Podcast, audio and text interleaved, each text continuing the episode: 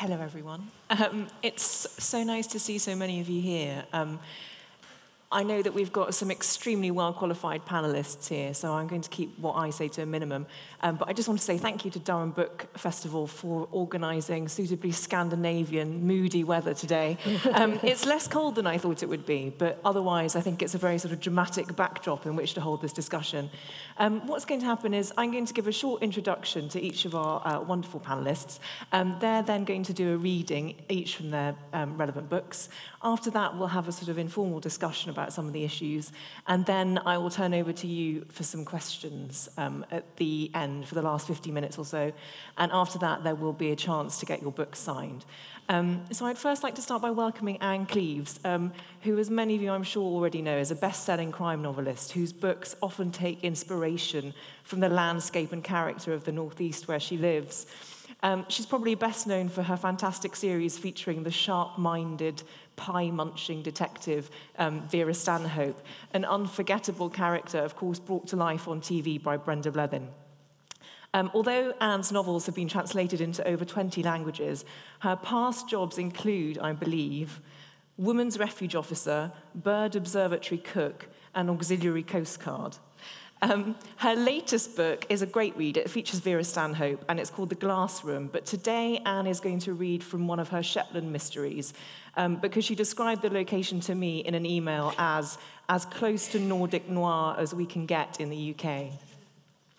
Secondly, we have Barry Forshaw, a writer and journalist whose books include The Rough Guide to Crime Fiction, as well as the first UK biography of Stieg Larsson. I hope I pronounced that correctly. That's close enough. Okay. um, he appears regularly on television and is a former vice chair of the Crime Writers Association. His latest book, Death in a Cold Climate, is a comprehensive guide to Nordic crime fiction, packed full of insights into the genre. At one point in the book, he suggests intriguingly that the, the success of Nordic crime writers in Britain might have something to do with, quote, their casual acceptance of eccentricity. So, no doubt that appeals to us Brits. And lastly, we have David Hewson. He's the author of 22 books, including the popular Nick Costa crime series set in Rome. Born in Yorkshire, David left school at 17 to become a cub reporter on his local newspaper and later was a staff reporter on The Times as well as helping to launch The Independent. David's novelisation of the Danish TV series The Killing has been widely acclaimed, with one reviewer calling it far more than a cheap tie in less a whodunit in Hewson's hands, more a series of interlinked human tragedies. It really is an amazing accomplishment to have taken that TV series and made something new and relevant out of it. Um, so please welcome our panel.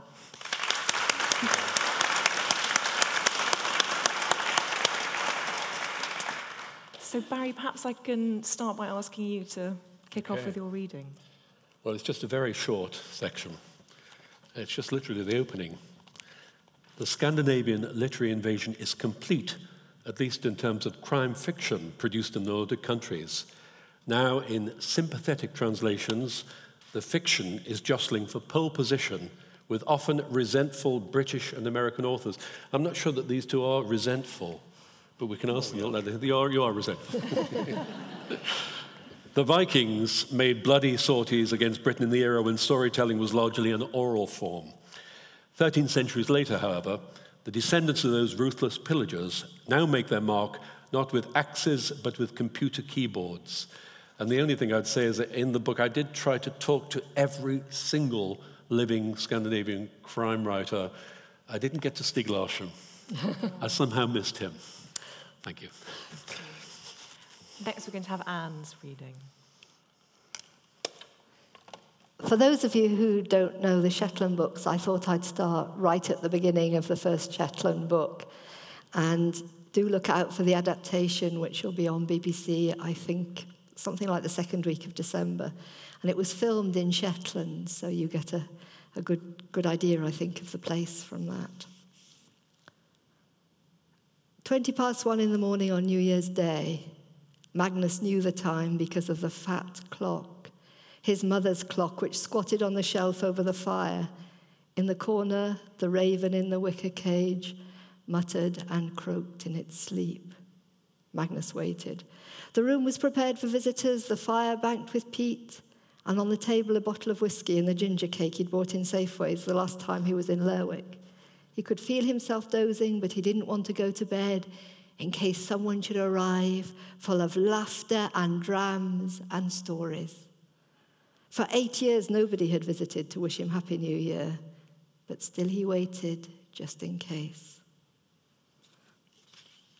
He must have slept. If he'd been awake, he'd have heard them coming because there was nothing quiet in their approach.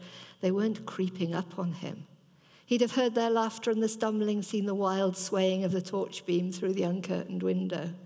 He was woken by the banging on the door, came to with a start, knowing he'd been in the middle of a nightmare, but not sure of the details. Come in, he shouted, come in, come in. He struggled to his feet, stiff and aching. They must already be in the storm porch. He heard the hiss of their whispers. The door was pushed open, letting in a blast of freezing air and two young girls who were as gaudy and brightly coloured as exotic birds. He saw they were drunk. They stood propping each other up. They weren't dressed for the weather, yet their cheeks were flushed, and he could feel the health of them like heat. One was fair and one was dark. The fair one was the prettier, round and soft, but Magnus noticed the dark one first, her black hair was streaked with luminescent blue. More than anything, he would have liked to reach out and touch her hair. But he knew better than to do that. He would only scare them away. Come in, he said again. Although they were already in the room, he thought he must sound like a foolish old man, repeating the same words, making no sense at all. People had always laughed at him. They called him slow, and perhaps they were right. He felt a smile crawl across his face and heard his mother's words in his head. Will you wipe that stupid grin from your face? Do you want folk to think you're dafter than you really are? The girls giggled and stepped further into the room. He shut the doors behind them. He wanted to keep out the cold, and he was frightened that they might escape. He couldn't believe that such beautiful creatures had turned up on his doorstep. And I write crime fiction, so you know that one of those three people will die by the end of the next chapter. Not the girl with the blue hair. That's um, thank you. That was so evocatively rendered. Um, and David, can I ask you to read from your adaptation of The Killing? This is um, my version of the opening scene. For those who've seen The Killing on TV, a young girl running through the woods, which I think is an absolutely crucial image that repeats itself throughout the series and through my book. And for me, it begins like this Friday, the 31st of October. Through the dark wood where the dead trees give no shelter, Nanna Birk Larsen runs. 19, breathless, shivering in her skimpy torn slip, bare feet stumbling in the clinging mud. Cruel roots snag her ankles, snarling branches tear her pale and flailing arms. She falls, she clambers, she struggles out of vile, dank gullies, trying to still her chattering teeth, to think, to hope, to hide. There is a bright, monocular eye that follows, like a hunter after a wounded deer. It moves in a slow approaching zigzag, marching through the Pinseskoven wasteland, through the Pentecost forest. Bare silver trunks rise from barren soil like limbs of ancient corpses, frozen in their final throes. Another fall, the worst. The ground beneath her vanishes, and with it her legs. Hands windmilling, crying out in pain and despair. The girl crashes into the filthy, filthy ice cold ditch, collides with rocks and logs, paddles through sharp and cutting gravel, feels her head and hands, her elbows, her knees graze the hard, invisible terrain that lurks below. The chill water, the fear, his presence not so far away. She staggers, gasping, out of the mire, clambers up the bank, splays her naked, torn, and bleeding feet against the swampy ground to gain some purchase from the sludge between her toes. At the ridge ahead, she finds a tree. Some last few leaves of autumn brush against her face. The trunk is larger than its peers, and as her arms fall round it, she thinks of Theis, her father, a giant of a man, silent, morose, a staunch and stoic bulwark against the world outside. She grips the tree, clutches at it as once she clutched him, his strength with hers, hers with his. Nothing more was ever needed, ever would be. From the limitless sky falls a low pitched whine, the bright, all seeing lights of a jet escaping the bounds of gravity, fleeing Kastrup, fleeing Denmark. Its fugitive presence dazzles and blinds. In the, in the unforgiving brilliance, Nanna Birk Larsen's finger stray to her face, feel the wound running from her left eye to her cheek, vicious, open, bleeding. She can smell him, feel him, on her, in her. Through all the pain, amidst the fear, rises a hot and sudden flame of fury. You're Theis Birk Larsen's daughter. They all said that when she gave them reason. You're Nanna Birk Larsen, Theis's child, Pernille's too, and you shall escape the monster in the night, chasing through the Pentecost forest on the fringes of the city where, a few long miles away, lies that warm, safe place called home. She stands and grips the trunk as once she gripped her father, arms round the splintering silver bark, shiny slips stained with dirt and blood, shivering, quiet, convincing herself salvation lies ahead, beyond the dark wood and the dead trees that give no shelter. A white beam ranges over her again. It is not the flood of illumination falling from the belly of a plane that flies above this wasteland like a vast mechanical angel idly looking for a lost stray soul to save. Run, Nanna, run, a voice cries. Run, Nanna, run, she thinks. There is one torchlight on her now, the single blazing eye, and it is here. Thank you. Gosh, thank you so much for that, all three of you. Um, I think that's set the atmosphere beautifully, actually. And um, I wondered if I could start off with quite a broad question, because I know that many of us here, myself included, have loved the TV adaptations of The Killing and The Bridge, which the original TV drama, and also the works of Henning Mankell and Signe Wallander, as I believe you pronounce it, on screen. And I just wondered, I mean, there have been crime writers from the Nordic region for decades, and what is it, do you think, that's made it especially popular in the last few years. I mean, Barry, could you start off with your thoughts on that? I think you could contrast it with Camilleri. I presume people are watching Montalbano. A few nodding. Uh, that's the different. We watch that and we see that beautiful lifestyle. We see people having wonderful meals, looking out at the ocean. Everything is warm and beautiful. That's not the real world. We don't respond so much to that Latin, Italian world the way we do to cold grey skies, and all the elements and all those Scandinavian things. For instance, in Borgen, which I know it's not crime fiction, but it's a political thriller, they've got uh, a government, a coalition government, who hate each other's guts. but openly, they have to give the appearance that everything is hunky dory. We, re- we recognize that, and we recognize so much in Scandinavian crime fiction. It's sufficiently different, but sufficiently the same. That's interesting because David, obviously, you've written books set in Italy, and and you, we were talking a bit earlier about how you, the adaptation of The Killing has moved your fiction in a different direction. So, yeah, it, you know, I think tastes change over the years. We used to read books to cheer ourselves up, but now we read them to wallow in our misery. um, and I, I, mean that quite seriously. You know, I think we, we are going through very gloomy times. We've got the economy, we've got you know global warming and Mitt Romney. You know, there are lots of reasons to be worried. Um, and uh, I think people genuinely find some kind of link in stuff that says, you know, it is really bad right, right now. I, I, I find it difficult because I like stories that have an element of at least a promise of redemption in them. And I've put a tiny little bit of redemption into one of the many changes I put into the killing because I felt it, it, it needed it. But, you know, poss- possibly the zeitgeist at the moment is just saying, you know, it's, it's like John Laurie in Dad's Army. We're all doomed. um, and, uh, I, you know, so I kind of disagree with, with Barry there. And I think that the, the nature of reading has changed a little bit, and people identify more with darkness than they, with overall darkness, rather than with darkness within light, which is what we had with Mediterranean stories. And, um, and Scandinavia is a way we can tell really dark stories without having them quite on our doorstep. Do you agree with that, Ann?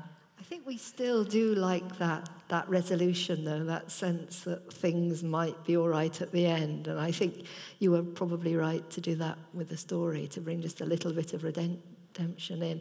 I think in, I'm, I'm quite heartened because I write very traditional crime novels that traditional crime fiction has always done well in times of depression. So the 1930s, even people who are out of work and struggling were enjoying Agatha Christie.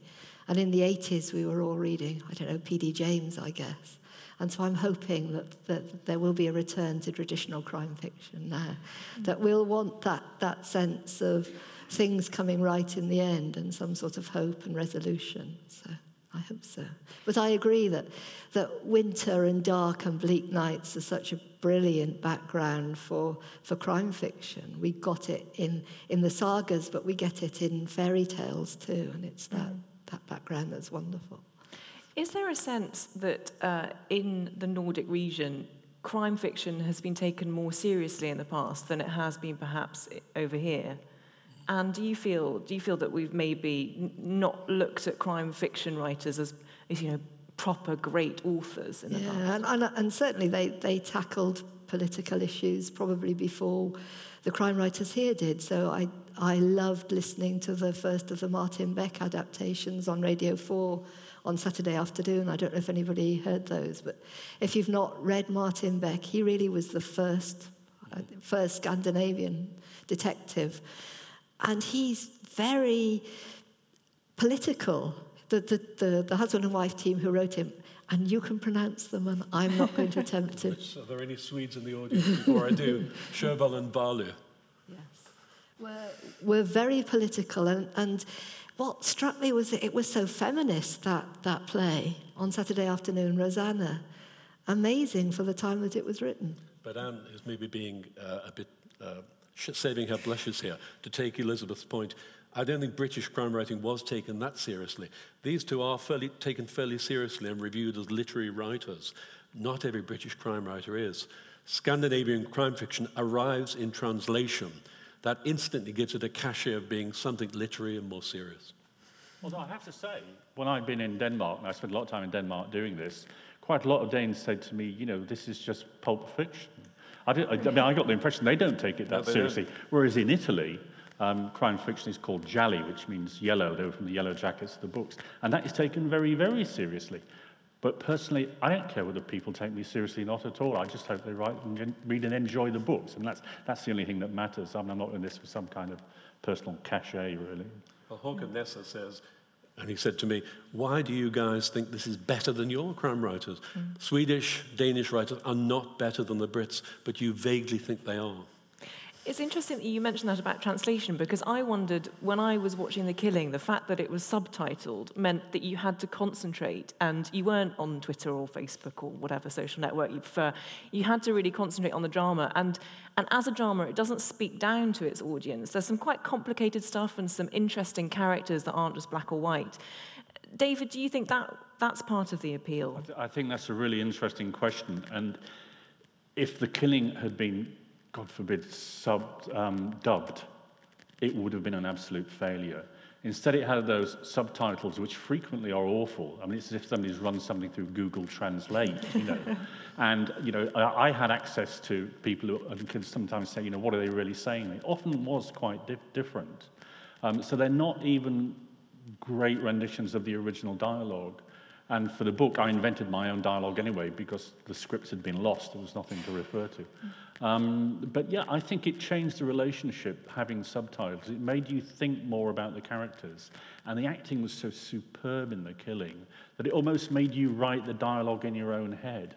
So you had this very intense and strange relationship with it, which we would never have had if it was made in English.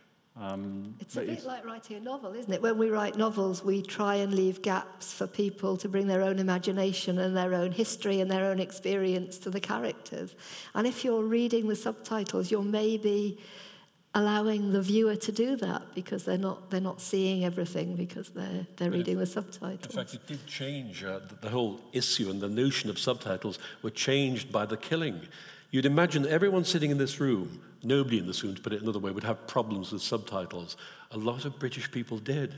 And that's one of the reasons the American The Killing is was made at all, because American audiences would not accept the notion of subtitles. I think they have changed. So now we have no problem with the bridge. Sebastian Bergman, Lily, well, Lilyhammer's a, a, a separate case. But now we read subtitles more readily than we might have done 10 years ago. Um, and Ann, you touched on the fact that um, there was a sort of feminist principle to some of the early Scandinavian and Nordic crime fiction. And again, that, that strikes a lot of people as something that's intriguing about these books and these TV adaptations is that um, there are uncomprom- uncompromising female figures who don't subscribe to the sort of stereotypical, um, you know, the glamorous detective. And I know Vera is very much in that tradition. So is that something that you think really grabs us? I hope so. And when I wrote Vera, I was, I suppose, thinking back to the to the spinsters that I knew when I grew up, who were I don't know, hospital matrons or teachers, and they wore tweed skirts with frayed bits at the bottom and flat shoes. And people respected them because they were good at what they did, not what they looked like. And now you get I don't know, the CSI effect with all those amazingly glamorous forensic scientists with uh, ridiculous heels and hair that any criminal could just grab hold of if they were chasing them. I mean, just bizarre. And cheekbones. They always have the cheekbones. Oh, amazing cheekbones, yeah. So, so Vera's a bit of an antidote, a bit, yeah, quite a big antidote to that, I think. And Barry, do you think that's important? I mean, at the opening scenes of the bridge, we were introduced to Saga, Saga Sega. Saga or Sega. um, Saga makes it more literary somehow, doesn't it? Yeah. Um, we were introduced to her in quite a sort of full-on way. You know, this is someone who's who's probably got Asperger's, who's got a very strange relationship to personal um, intimacy. All of that's true, but she's also a reaction to other women in Scandinavian crime fiction. So Saga or Saga would not exist without Lisbeth Salander. So you've got Elizabeth Salander, who is a woman who is a sociopath, can't function on any normal level with other human beings. What do you do? You have to take it even further, which, uh, which is a problem, I think. There's a problem in, in the bridge. How does that woman hold that job down? Anybody think that when you've been watching it? Elizabeth Salander's a total maverick, and people use elements of her, and she occasionally will allow herself to be used. But I never quite believed that Sega would have a room full of tough cops listening to this woman whose idea of small talk is to talk about her periods. And you think, well, no, no, this, this would not work. But she's a terrific character. And Sarah Lund, of course, is, is also simply, as she says in interviews, John Wayne or Clint Eastwood. She deliberately said to Søren Sveistrup, and David will know this, uh, I don't want anything feminine about this character. I am the male hero. She does always say that, but um, sorry, my mic just gone. Uh, she does always say that, but she's Danish, and you must never believe what the Danes tell you. Um, I, have spent a year working with these people, and they, they, you know, they come out with these things. And uh, I mean, Søren said to me, you know, we were talking about TV, and he said, you know, the TV series I really like, the British TV series. Midsomer Murders. Because I live in the countryside. Is it, is it like that? And I said, Yes, sir. And it's exactly like that. We have one a week, you know. So, I, I, mean, the whole John Wayne thing, I think there's a part of that. But the thing I really like about Lund is that so many of our um, you know, male detectives, I mean, no one here would dream of doing this, but they are just simply Marlowe rewritten. So you have this damaged, middle aged, melancholic, middle aged guy who's incredibly attractive to women, even though he doesn't wash and has a bottle of whiskey in his drawer. Um, and you know that's been rewritten and rewritten. And this idea that you have to have this savior of the world who's damaged in some way um, is, is such a cliche. Now Lund is fascinating because we can see that she's damaged. We don't know why she's damaged, but she thinks she's normal, and it's the rest of the world that's screwed. And it makes her a very, very interesting character in that she has absolutely no compunction about harming people, being awful to her own family in pursuit of the killer of Nanna Birk Larsen. And yet we still find that slightly sympathetic somehow because of the wonderful acting involved. And that's a very original way to do it. And I cannot see that that would have come out of a British tradition somehow. I don't, you know, the BBC, if, if God knows, you know, if they'd invented a crime series, they could never have come up with a character like that, I don't think. How difficult was it for you to adapt that TV series? I mean, how many times did you have to watch the thing? oh, please, please. Um, before I wrote a word, I spent a couple of months going over to Copenhagen, just get because I'd never set foot in Denmark, I watched every minute of those 20 hours and wrote down a synopsis of every scene because, as I said, there was no script. It was five or six years old, and TV, they just destroy everything. Once they've made it, they just throw it all away. Um, so I, I, spent two or three months just writing down every scene. um, before I even started work. And I need to understand the structure because TV is very structured. It has what they call A, B, and C storylines. So the A storyline is who killed Nanna. The B storyline is how will that wonderful family, Tyson Pernille, survive. The C storyline is the politician. And once I got the structure, then I could kind of work at it. But uh, it was a fascinating exercise in dealing with a different medium as a book. Do you know if Sofie Gråbøl has read it? I gather, yes. I, I think so. I think so. And I know Soren has, because Soren's written a foreword for Killing 2, which is out in January. But they were incredibly generous. You know, they, I, I, they, when they came to ask me to write it, I said I will write it as long as you let me change whatever I want and you don't complain and I have, you have no control over that. And they said, fine, which amazed me. But, you know, they, they were happy with letting me have their baby to perform plastic surgery upon it. And, um, it's more like giving it over for adoption. giving it over for adoption. Yours, that's a better way to put it. But no, they, they, were very, they were very, very good. I think a couple of Danish writers felt they should have been given the job, but um, mm. they weren't. You know. um, Ann, you obviously have a slightly different perspective on TV adaptation because you have seen your books on the small screen.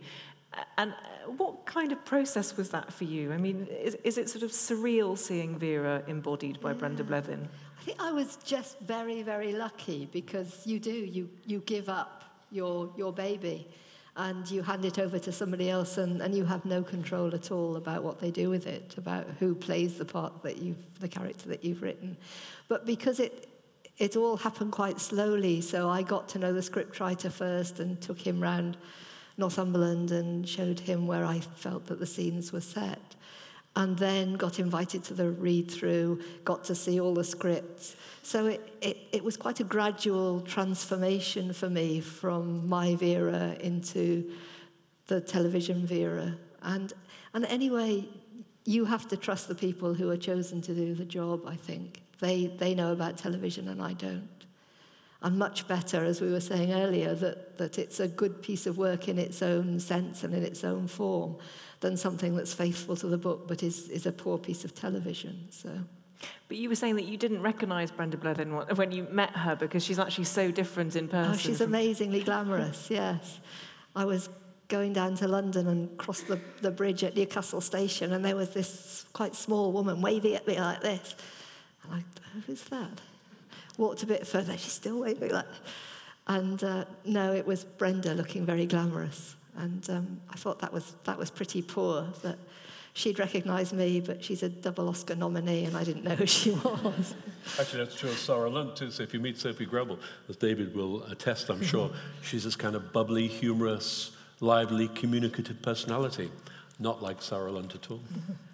Barry, can I ask you a bit about Stieg Larsson? Um, how much do you think um, because that, for many of us, that was our first introduction, really, to this sort of Scandi genre. Um, how much do you think that was as a result of the extraordinary story around his life and the, mm-hmm. the sort of dispute following his tragic death? Well, I got cut off at the knees by being on a stage like this, sitting on a stage with Eva Gedin, who's his, his editor. And I made the point that there are three, three reasons why Stieg Larsson is so successful that he created a totally original heroine, although you can argue that she isn't, that uh, he was dead at 50, so he didn't live to see the success. It, it's rather like, um, I don't know, Bizet, when, when Carmen was performed, it was a flop.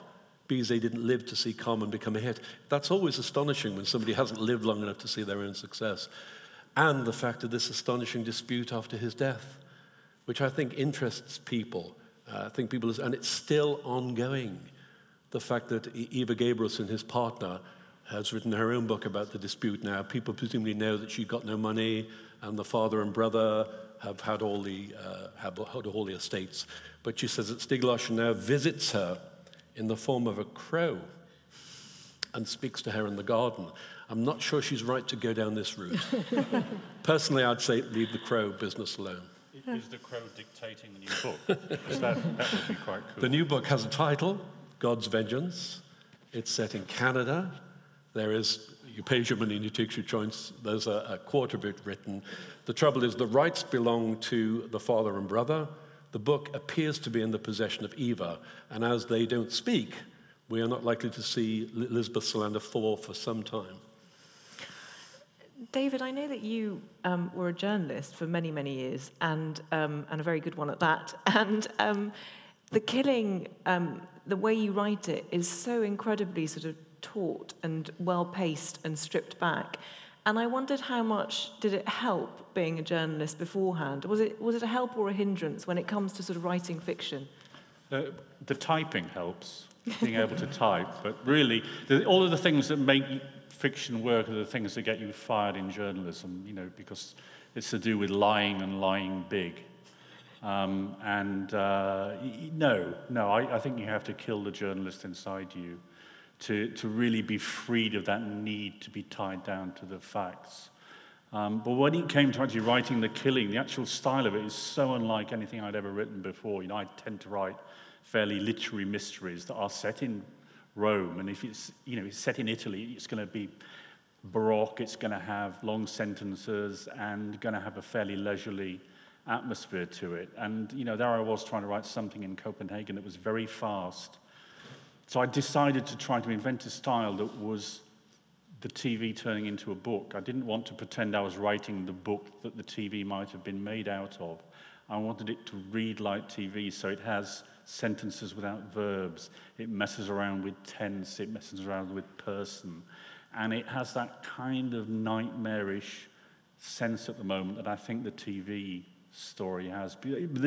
For me, the killing is about people entering a nightmare and trying to find the way out of it. And um, I wanted to try to reproduce that in the style of the book. So it, it, was a real experience, a real challenge. It was great fun. And I think it's probably changed the way I'm going to write from now forward, actually.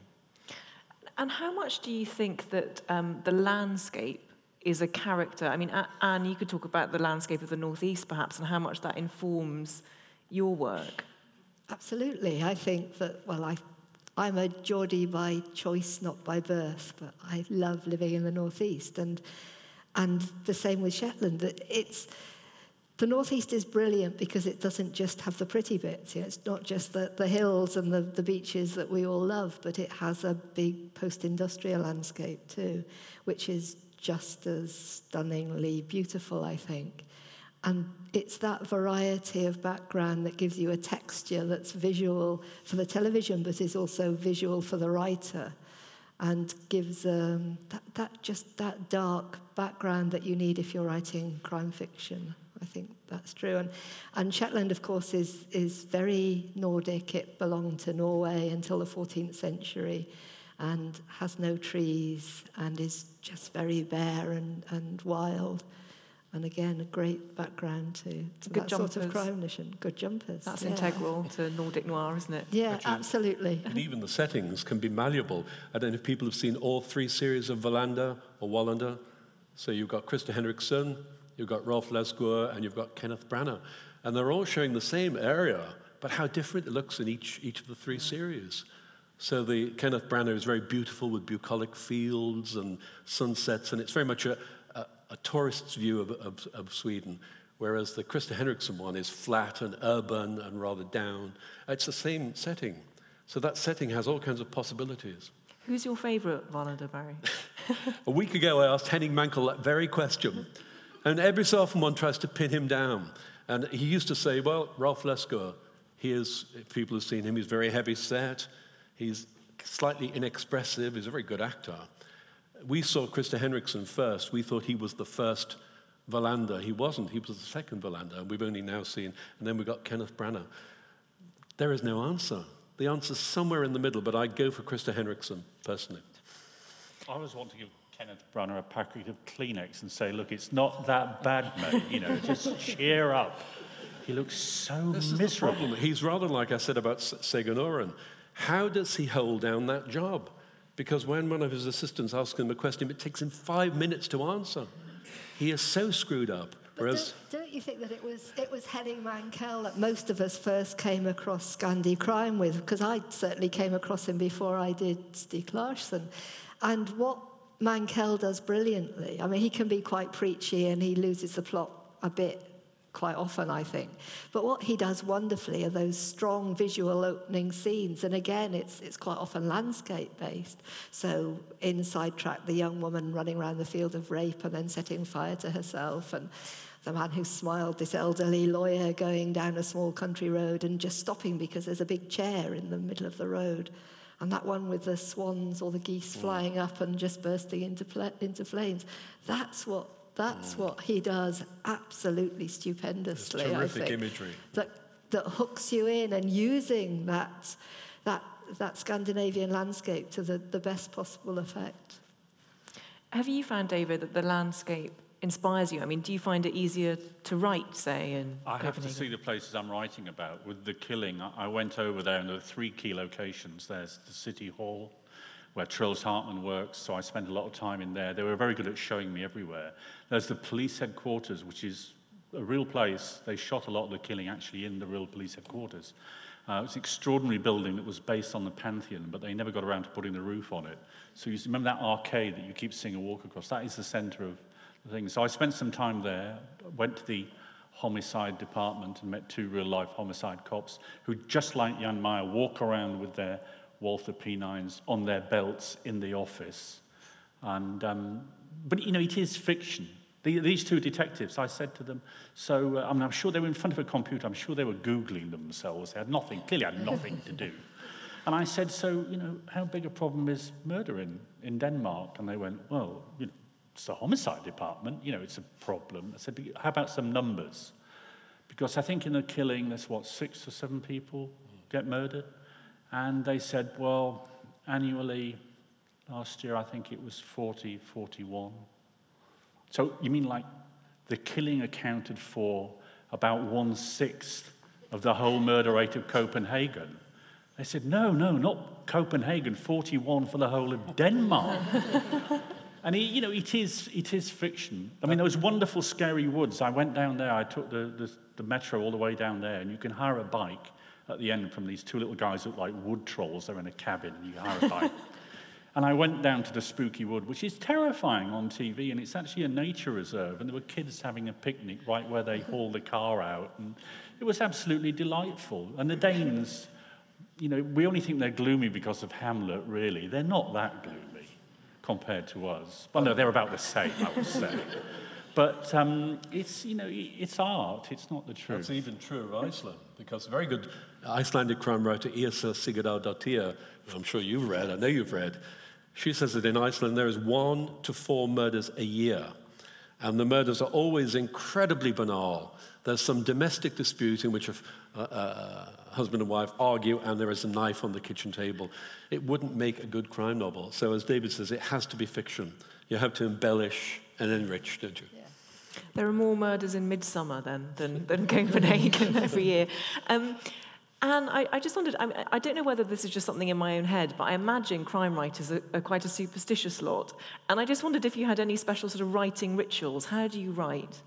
No, I started writing when I had two small, young, two, yes, small children, um, and not a lot of time and work. So I write whenever I can snatch half an hour. I write, and I love it. And it, because I've been at it a long time and have only become successful relatively recently, it's still an indulgence. So while I'm writing, I still think, oh God, I should be doing the washing or something. So it's, it's my guilty pleasure still. I love it, and I, I'll write whenever and wherever I can. In the train, at the kitchen table. I like getting up early to write, so first thing in the morning.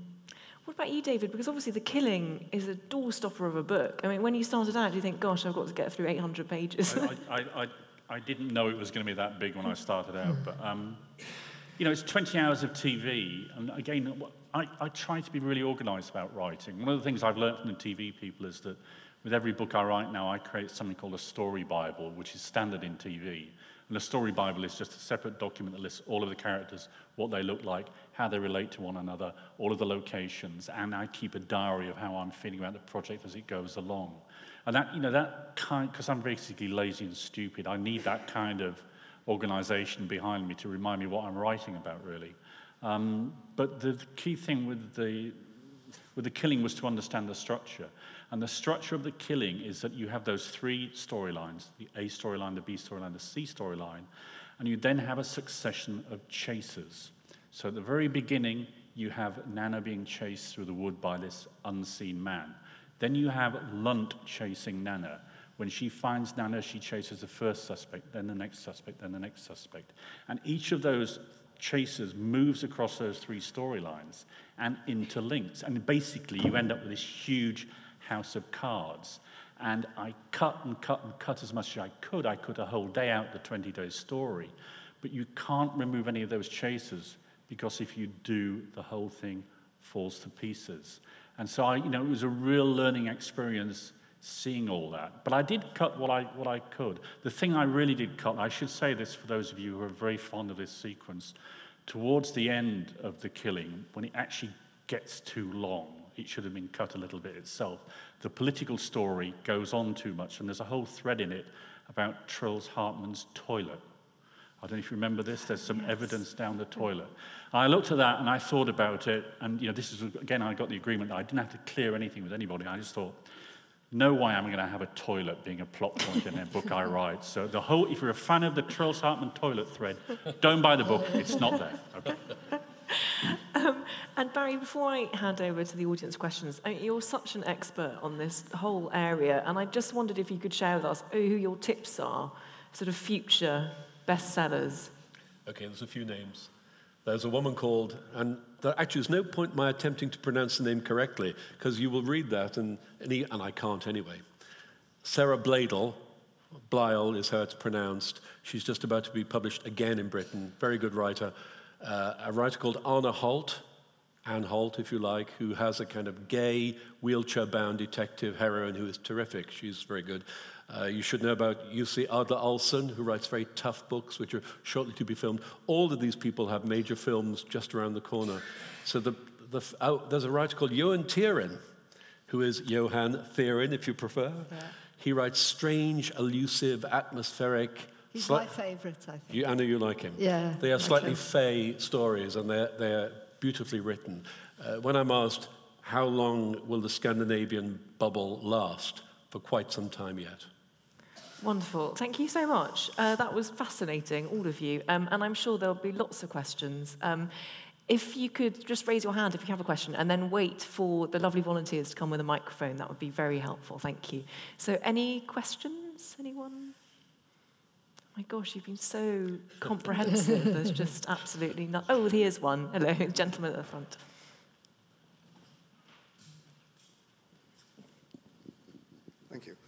How, how much of the success of things like The Bridge um, depend upon the fact that the characters are really developed over 20 hours and you really get a feel for them?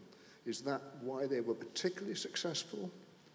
Would they have worked condensed to a couple of hours? That's a good question, isn't it? I think, I think you're right that time is taken. And as David has done in the book, that's why David had to write a book as long as this, because time is taken. And uh, interesting that people say, well, they dispense with all the cliches. Again, I think you'd agree they don't. All the cliches are in there, but they're slightly refracted, they're handled in a slightly different way. But we are allowed slowly to make up our mind about the characters. So, Kim Bodnia's copper in The Bridge, I assume a lot of people have seen The Bridge, haven't they? Uh, he's he's the, the Danish copper in the, in, in the Swedish cop? Danish. Danish, Danish cop in The Bridge. And we're t- we're, it's some time before we, we make our mind up whether we like him or not. And it's, I think, yes, time being taken is the key answer. Uh, also, it should be said that they're not made like normal television. Um, when I started on The Killing in May last year and first met Soren, who was the creator of the series, he was sort of going, oh, you know, he gave me half an hour of his time because he was working on Killing 3.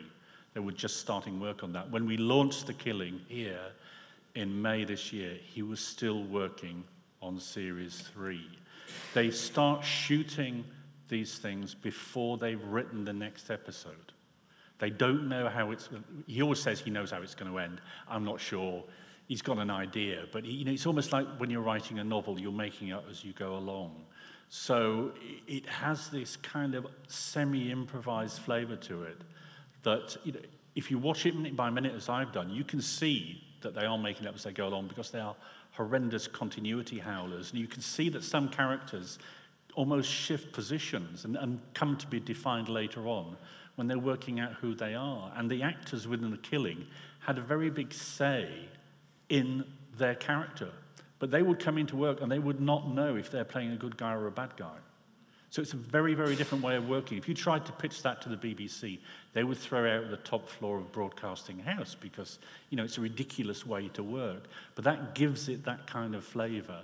Series two, of course, was 10 hours of the killing, so they halved it. And it's still a very, very meaty story, but it still worked that way. And I think, you know, that's part of the reason that the characters are so interesting. I don't know if Ann would have the, uh, she could answer this about Brenda Blethyn, that, that Sofie Gråbøl was supposed to have an affair, her character, with Jan Meyer, her, her, her assistant. And she said, no.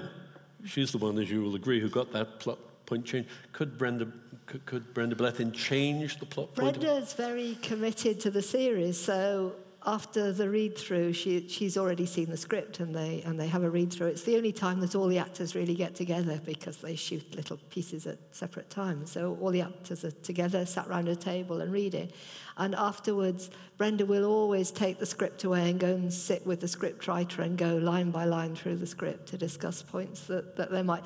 I, I really don't think she would say this, which is brilliant for me because it shows a real commitment to, to the character that she Is has. it brilliant, or is it a bit like you don't know this character? I know this character best. It's all in my head. No, they're, they're two different Veras. There's the telly Vera and there's my Vera. And of course, mine's right, but I mean, you should remember that in Morse, in the Morse books, Lewis was a 60 year old beery Welshman. He wasn't, the, he wasn't the sort of pseudo son that he is in the TV series. The TV made that up and actually made a really nice and interesting relationship, but the books didn't have it. So, you know, it works both ways. The books then developed that relationship because Yeah. because Colin liked the, the television so much that actually the later books morph very much into the television. Did he become characters. younger? I mean, he must have lost 30 years. He, he, they, it's, it's never mentioned, but he is much more like the Mm. television character in the later books. And the irony is that people now are talking about Skyfall and saying they found a humanity in Bond and a self doubt. Go back and read Ian Fleming. It's all in Ian Fleming. Bond worries about his health, he worries that he's smoking too much. He, he is not just the blunt instrument. Always go back to the books, Elizabeth. Quite right. Are there any more questions? Anyone else? Can I have this gentleman here, just in the third row? Yes, I was wondering how much are we reading the authors and how much are we reading the translators? How much do the translators give to the work? Oh, that's really. That's a very good question. In fact, I did say something at a, a, a crime. ra- Jo Nesbø. I'd made the point that I'd never read a line of Jo Nesbø, who we didn't discuss at all, did we? That's interesting. I'd never read a line of Jo Nesbø. I'd only ever read Don Bartlett, who is a star translator, and it's him that we're reading. I think uh, now those translators are starting to have the kind of kudos that they really deserved all along, because they can make or break a book. They Don't you can, absolutely. And there are some translators that I really don't like and, and won't read their books, even though they're, they're probably very good. But then you can blame the translation, the, the translation sometimes. So I was talking about a book to my Swedish editor and said, oh, I really didn't get on with this very well, but maybe the translation wasn't very good. And no, she said, we published it and it was a bad book to start with. Because you're a bestseller in Scandinavia, so actually I do you rely. well. I yeah. do well in Scandinavia, yes, which is, I guess, down to Shetland again. I think. David, do you have any? Um, well, try, you never know. You always get asked when you're doing a foreign tour, people say, is the translation good? And I always just say it's actually better than the original. Because you've no idea. You know, I've been seeing, you're in Thailand and somebody's asking you, you can't even read the thing. Um, but um, you, are, you are dependent upon the translator. And occasionally people have said to me, you, you know, this book wasn't translated very well and I'll pass it on to the publisher. But, you know, we are just authors. We have no control, really. We're at the bottom of the food chain when it comes to most things. And the authors are usually wrong because Stieg Larsson's third book, if anybody knows the Swedish title, is Castles in the Air That Sometimes Blow Up. now, do you think that was the right title? and even Men Who Hate Women, which is the title of the first book, was the wrong title. It sounds like a 1970s feminist, Yeah. something by Marilyn angry. French, doesn't it? Yes. They were right to change the title. Interesting. Anyone else? Should we have someone from um, the lady back there with the glasses, please.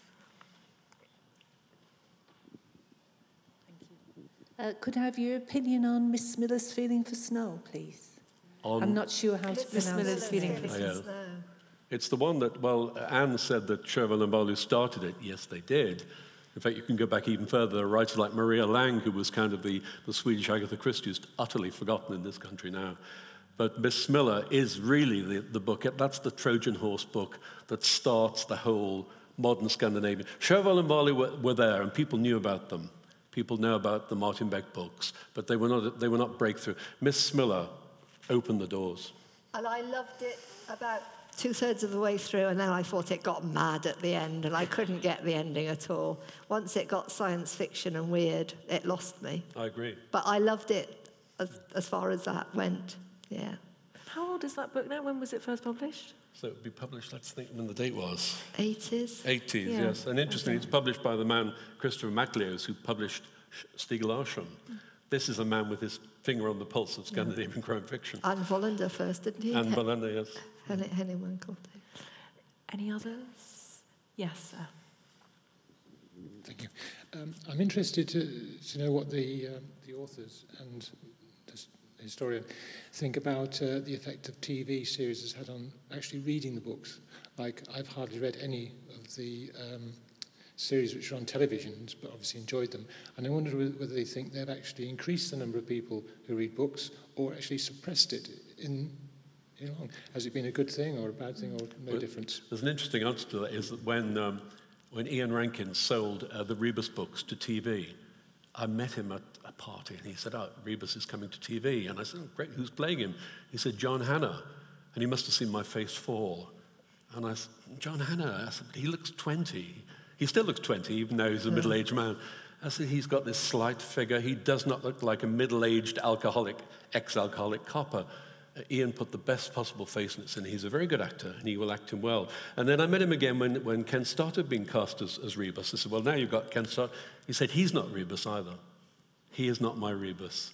I just have my, and you must have this as well with, with Vera. He's not the Rebus I have in my head. But it does get people buying the book. So, on a simple commercial imperative, yes, it works. Does it, Ann? Um, I hope so. I would hope so. Yeah, I'm sure more people are reading the Vera books now than they were before the television. I hope so. And it certainly um, makes your publisher take you a bit more seriously, which is always a good thing. Yeah. There were some questions in this general Give us the area. guy with the beard. Sorry, do you? you put your hand down, but you still have a question. Um, it was quite interesting when you were talking about um, why Scandinavian crime fiction is doing well at the moment. I just wondered, um, I guess Barry might be best placed to answer this, but um, how far that's linked with the rise in Scandinavian horror, particularly Let the Right One In and Rare Exports, Troll Hunter, things like that, which seems to have happened at the same time. So I thought there might be a connection there.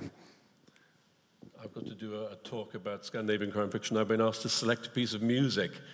It's a strange thing. It's a nightclub event. And I have to do a five minute idiot guide to Scandinavian crime fiction. It's going to be tough. And they asked me to select a piece of music. And I thought, well, what do I do? What do I use? ABBA? Sibelius? And um, I decided to use Jo Nesbø.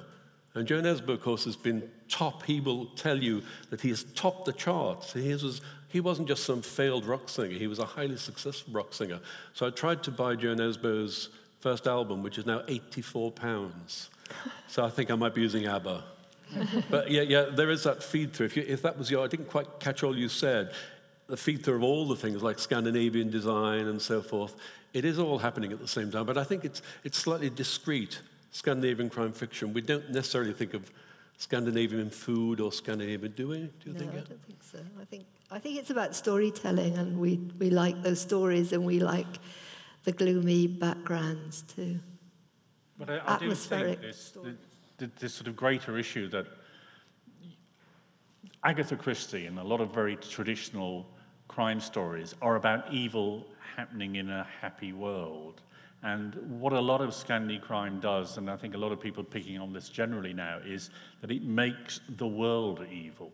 So if you look at the killing, and to me, one of the important threads in the killing is that the reason Lund can't solve that crime is because all of those people around her are just thinking of themselves. The politician's thinking of his career. The school kids are trying to hide what they've done for themselves. The, the police are looking after their own careers. So it's, the whole world is tainted. It's not just a sort of little, it's not just saying bad people are over there and they're just like greenfly, you spray insecticide on them. It's actually spread the culpability for a broken society to the rest of us, which gives it a social dimension that I like um, that is lacking, I think, in you know, some of the earlier kinds of, of crime fiction. Mm, yes, and Sarah is, is, is somebody we find ourselves shouting at the screen. In the scene where she's at her mother's wedding and her mobile phone starts to ring, and you're saying, Don't take that call. This is your mother's wedding. Give her that, just give her that. So, like all the male cops, she's allowing all that, although she's kind of, she's our beacon in that in all of these shows there is one character we can link onto who isn't corrupt. Well, actually, your mother's such a monster. I know she turned up for the wedding. um, I, have had some fun with that in Killing too. I, I, that's all I'm saying. We probably have time for one more question if there are. Yes, I think there. I was going to ask, you all seem quite cheery people. Don't you find it depressing writing these terrible stories about these awful events? They're not really. They're just playing cheerful. Oh. They're really gloomy. They were miserable in the green room earlier. well, I mean, the alternative would be doing a real job, and that, you know, I, I couldn't. That would make I couldn't, us really gloomy. Yeah. I, I think it's it's amazing, isn't it? Because crime writers, uh, it, it's a sort of tr- it's the thing that everybody says, but I think it's true. Crime writers are actually the some of the nicest people that I know, and we all get on very, very well. So it's like meeting two old friends in the green room. So I'm not quite sure. Maybe we get rid of all our inner angst on the page and we can just be, be very friendly. I think we do get rid of that. We write about violent death, murder, and so forth. Things that we would, we would steer away from in real life. But there's a kind of catharsis element in crime fiction. It, it's romantic writers you've got to avoid. they are evil. Just don't get anywhere near romantic writers. Thank you so, so much. Ann, Barry, and David, um, it's been a real pleasure. Before we give you a, your deserved round of applause, um, just to say, if you could all stay seated um, while we walk out, and then there's a little room at the back there on the left um, where these three will be signing their books. But thank you so, so much. It's been really enjoyable.